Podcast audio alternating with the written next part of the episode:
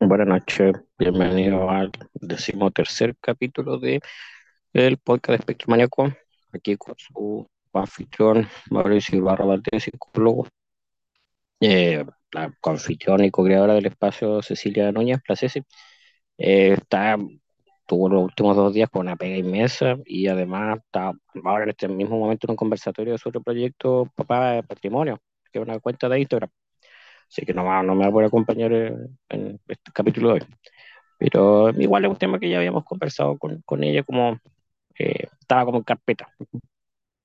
Eh, bueno, este decimotercer capítulo se llama Yo soy el problema o tengo malos amigos. Ujú. Eh, hace un tiempo andaba dando vueltas por ahí sus típicos memes con frases donde aparecía la, la foto de Freud y decía que antes de diagnosticarte con depresión, fíjate que no está rodeado de malos amigos.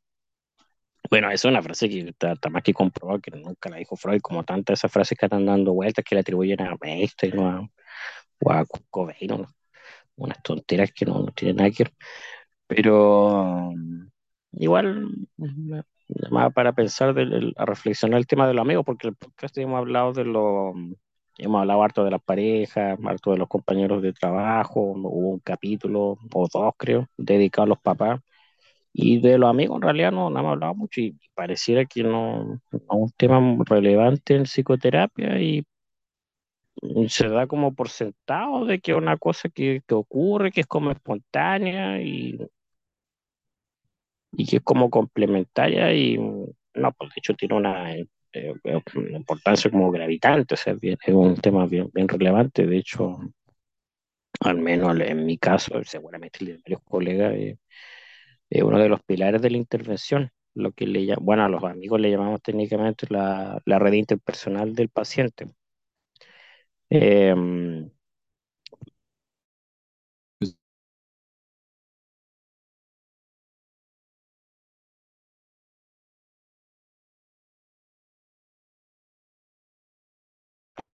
los, amigos, claro, más que eso podría generar dependencia y además que el costo que implica hasta, no sé, tres veces por semana, o sea, en terapia, se me-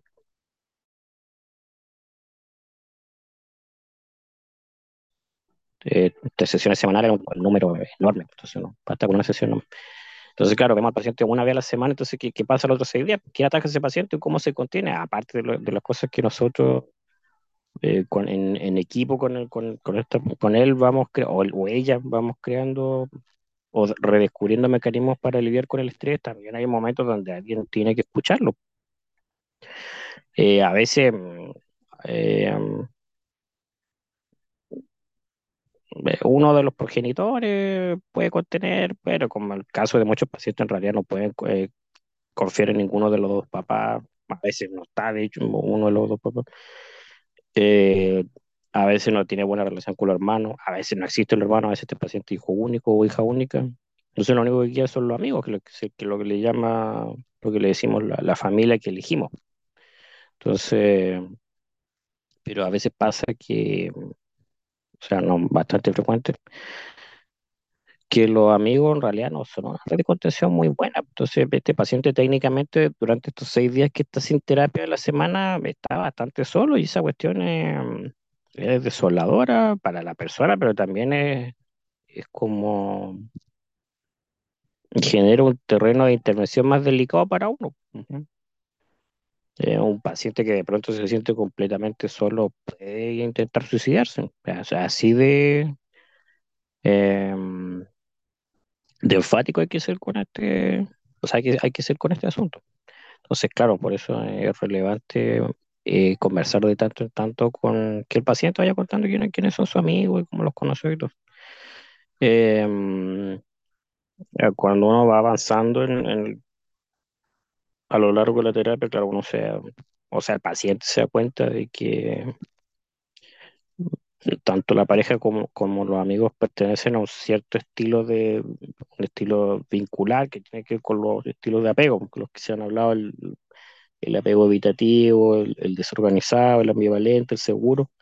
Entonces es un- una, es una cuestión que ahí se, se da cuenta de que la persona que tiene una pareja abusiva, eh, probablemente también tiene amigos abusivos. Si tiene una pareja distante, también va a tener eh, amigos distantes. Entonces, claro, ahí se crea como ese especie de círculo vicioso de, de donde la, el paciente no puede salir, pues donde nadie lo contiene finalmente. Eh, entonces, claro, eso es una cosa, en realidad no, no, no voy a entrar en detalles con las características de cada estilo de apego, porque bueno, como habíamos conversado en el capítulo de, de la normalidad y anormalidad, eh, eh, las nuevas generaciones tienen alto acceso a información sobre psicopatología y psicoterapia, pero no están haciendo un buen uso de ello y bueno, ni siquiera tantos jóvenes, hay gente ya mayor que hace, comete esta misma cuestión.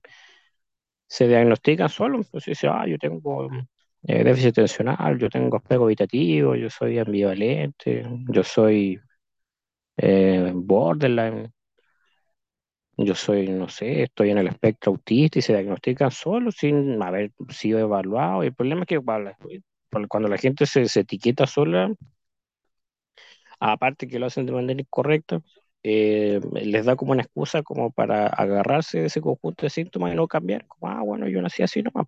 Y no, pues, justamente no, no, el asunto no es así. La idea es eh, que la persona pueda provocar el menos grado de disfuncionalidad.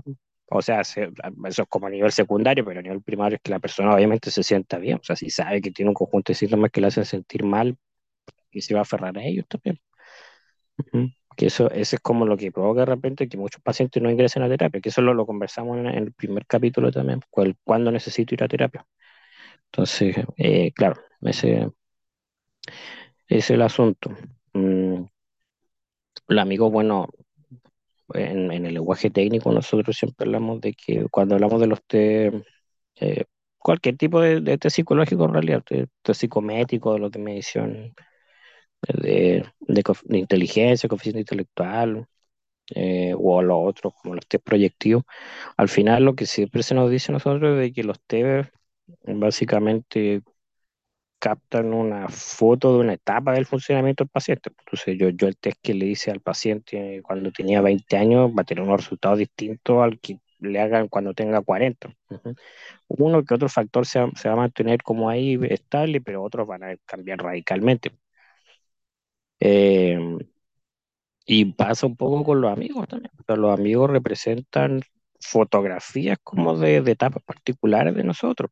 Nosotros empezamos como a socializar temprano, o sea, como ya a los 3 4 años en el parque hacemos amigos y ya la cosa como que empieza a andar con mayor, eh, mayor frecuencia e intensidad cuando entramos al, al sistema escolar, porque siempre se dice eso de que los niños tienen que ir a la escuela para socializar, pero la cosa que es bastante relativa, o sea, un niño socializa con quien sea, donde sea, si no es necesario que lo tengan encerrado en una sala con otros 39 chicos para que socialice. Eh, entonces, claro, y bueno, como sabemos, las características como emocionales del desarrollo de un niño, de, eh, de infancia media, que es como la edad donde ingresa al sistema escolar, a un chico que está en pubertad, a un adolescente, a un joven adulto, a un adulto ya, o a un adulto de edad de media de 35 años, claro, son modos distintos de relacionarse, distintos tipos de amigos. Los niños son mucho más espontáneos en el momento de vincularse, o sea, se pusieron a jugar con alguien y, y bastaba eso, o sea, De hecho, en las rutinas de repente de stand-up mencionan eso, o sea, como que a los niños les gusta el mismo programa o el mismo sabor de helado y ya eso es suficiente motivo para ser amigos. Pero después ese filtro va como eh, afinándose de alguna forma. Eh, no sé si en realidad afinarse, sino que en realidad se vuelve como más prejuicioso. Porque en realidad uno debería vincularse con gente así, tal como los niños, de manera espontánea. O sea, después uno va filtrando el, asunto y uno va como de repente perdiéndose buenas amistades por quedarse pegados con ciertos grupos también. ¿Qué pasa también con las parejas? O sea, de repente hay parejas que son ideales para uno y uno no, no las toma por estar enfocado en, en- o sea, no enfocado, fijado con alguien en particular. Eh, los amigos también reflejan los estados emocionales de uno. O sea, si un, chico entra a la adolescencia así con ya con un estrés traumático, ya plenamente activado con un cuadro depresivo se va a vincular con chicos que tienen perfiles parecidos, o a un chico que tiene problemas conductuales también se va a eh, vincular con chicos de, de la misma de las mismas tendencias también, aparte que la adolescencia es conocida por una etapa donde hay harta experimentación de, de alcohol y sustancias. Entonces está muy asociado el, el adolescente, o particularmente en Chile, a, a, un individuo que lo único que hace es consumir sustancias. Y no, eso no. Eh, lo hacen porque llegan muy angustiados y llegaron sin contención. Y aparte que muchos de los traumas de la infancia temprana explotaron en la adolescencia y los papás quedan obviamente eh, eh, abrumados, no saben qué hacer. Entonces, y los chicos se dan cuenta de esto mismo, que los papás no lo están atajando y se ponen a, a tomar. Eh, y hubo un porcentaje importante, siguen en esta etapa, de experimentación hasta, su adultez joven y después hasta la, adultez media y ya claro, es distinto el consumo de alcohol de alguien de 35 a alguien de 17, un consumo ya mucho más patológico y ya, ya está empezando a hacer mella en el organismo también. Y todos sabemos lo, el daño multiorgánico que tiene el consumo de alcohol y, las drogas también, pues eso, eso es lo otro. Entonces, eh, claro, no es raro que alguien que sea consumidor de sustancias, bueno, de, hecho el tema de los amigos eh, es particularmente importante la intervención con pacientes que son consumidores de sustancias. O sea, una de las primeras cosas que, se ve es quiénes son los que lo rodean. Y se dan cuenta, es como, o sea, muy, muy típico en el paciente que consume sustancias que muchos de sus amigos son, representan vínculos muy superficiales, o sea, ni siquiera se les podría llamar amigos, son personas con las que se juntan a consumir sustancias y no más que eso.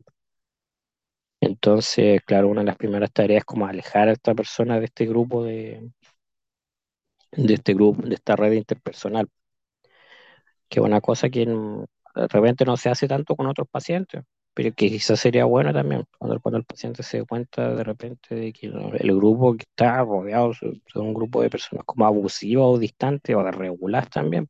Uh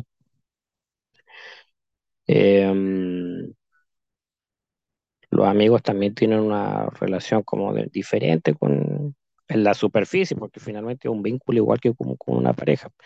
Eh, con los amigos uno no termina por, con infidelidad, pues uno sabe que los amigos de uno tienen su otro amigo aparte, que a lo mejor esta persona es el mejor amigo de uno, pero esta persona su mejor amigo es otro, entonces y uno no se va a enojar por eso.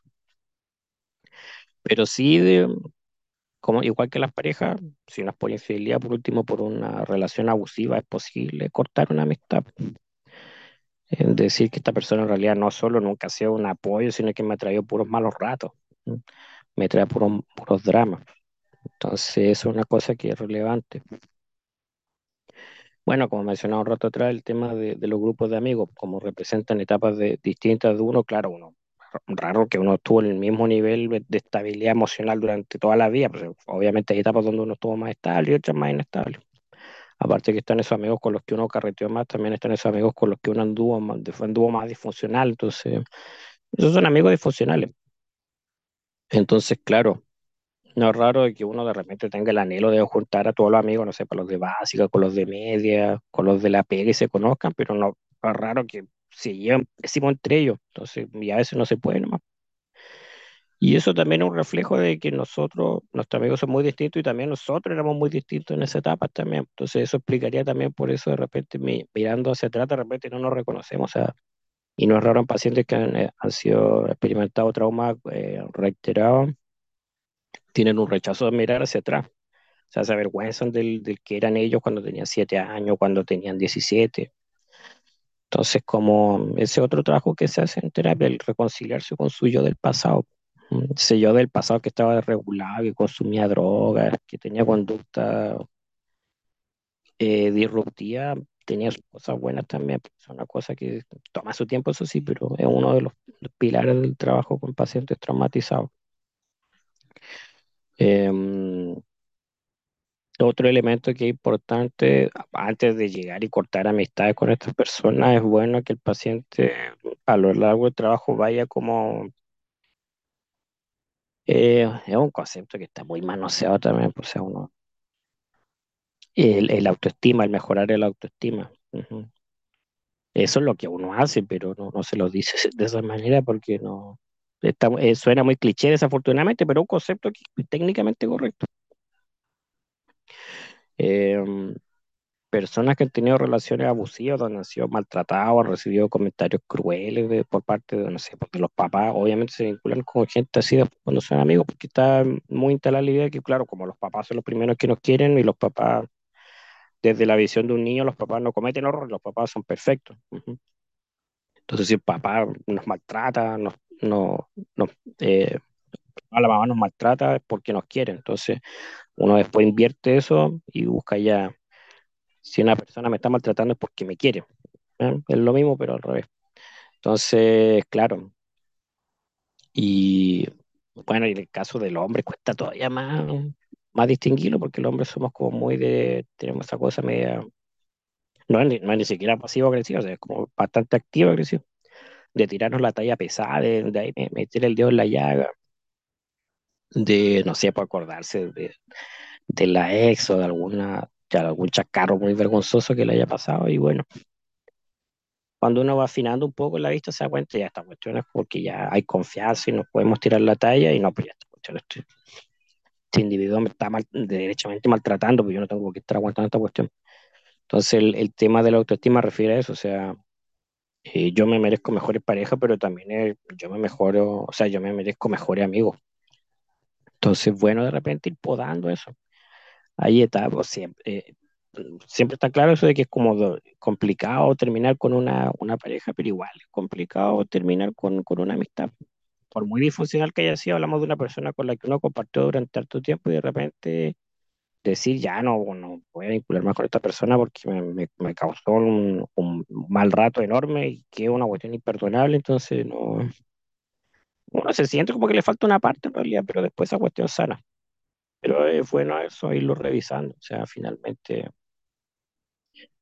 eh, puede darse también, o de que uno es el disfuncional y se vincula con gente y los termina alienando, pero también es posible de que finalmente eh, las personas con las que uno se vincula son agre- agresores, entonces eso, eso es lo otro. Entonces, por eso es bueno ir que el, paciente vaya podando su, su vínculo y de ahí, ahí cada uno ve cómo, cómo se vincula con gente. Yo, como, como he dicho siempre, el paciente sabe lo que tiene que hacer, o sea, no, no me gusta darle sugerencias ni, ni cuestiones así, porque eh, es asumir una actitud media paternalista y que es totalmente innecesaria. Decirle a un paciente, no sé, vaya, métase a un grupo religioso, póngase a hacer deporte, o vaya a un taller artístico y conozca gente, o, o, o métase a un app y conozca gente. Es que si el paciente sabe cómo, cuál es su modo de, conseguir amigos, ¿para qué? todos son válidos. O sea, si la idea es que el paciente se vaya por el que, que le guste en realidad. Bueno, lo otro es que los modos de amistad son muy distintos ahora. O sea, el, como habl- hablamos la sesión, el capítulo del, de, la normalidad y la normalidad, el Internet provocó un efecto como de tsunami en lo que respecta a, la, a las relaciones sociales, o sea, las relaciones humanas. Entonces, claro, cuestiones que, que a lo mejor para un adulto de cincuenta y tantos, sesenta años se suenan absurdas, tiene todo el sentido del mundo para un chico de 17 o no, un hombre joven de 20, de tener amigos así como muy, muy cercanos que viven al otro lado del mundo y con los que se, o, de hecho tener amigos acá en la, misma ciudad, con los que se ven solamente por internet, con los audífonos jugando, y mm, si eso es su red interpersonal es perfecto, mientras que se vean o no. Ahora, claro, parece que los chicos ahora se ven menos y se pasan más tiempo jugando, pero claro. Eh, bueno, y lo otro es que, como se, se sabe en términos de amistades, siempre importa más la, la calidad que la cantidad. Hay personas que tienen, literalmente conocen cientos de individuos y tienen una red interpersonal bastante importante, pero sabemos que no, esas 150 personas no son sus amigos, sus amigos serán dos, tres, y está bien. Eh, hay amigos con los que uno puede estar 20, 30 años echando la talla, yendo al campo, no sé, comiendo asado, tomando cerveza y nunca jamás conversar temas como personales, amigos a los que uno conoce muy poco. Y otros a los que uno los conoce hace, no sé, 5 o 6 años y se conocen todas como lo, sus historias personales, sus traumas y son más de, de preguntarse cosas. Aparte que, bueno, hay una cuestión que parece muy superficial, pero también es un tema importante el asunto de que muchos vínculos ahora se, se trabajan en base al, al tema del humor, pueden compartir memes por WhatsApp, hay amigos que están con ese típico pimponeo, yo te mando un meme y tú me mandas un meme, o te mando un, un reel y tú me mandas un reel de Instagram. Y se mandan puros memes y claro, se, se matan de la risa y la pasan muy bien, pero no, no existe esa cuestión del, oye, ¿cómo estás? ¿Cómo estuvo tu día? Entonces, es llamativo. El, el, el humor, bueno, el humor es un tema importante. Freud, de hecho, lo, lo estudió en, en uno de sus artículos. Entonces, igual es un tema que podemos ver.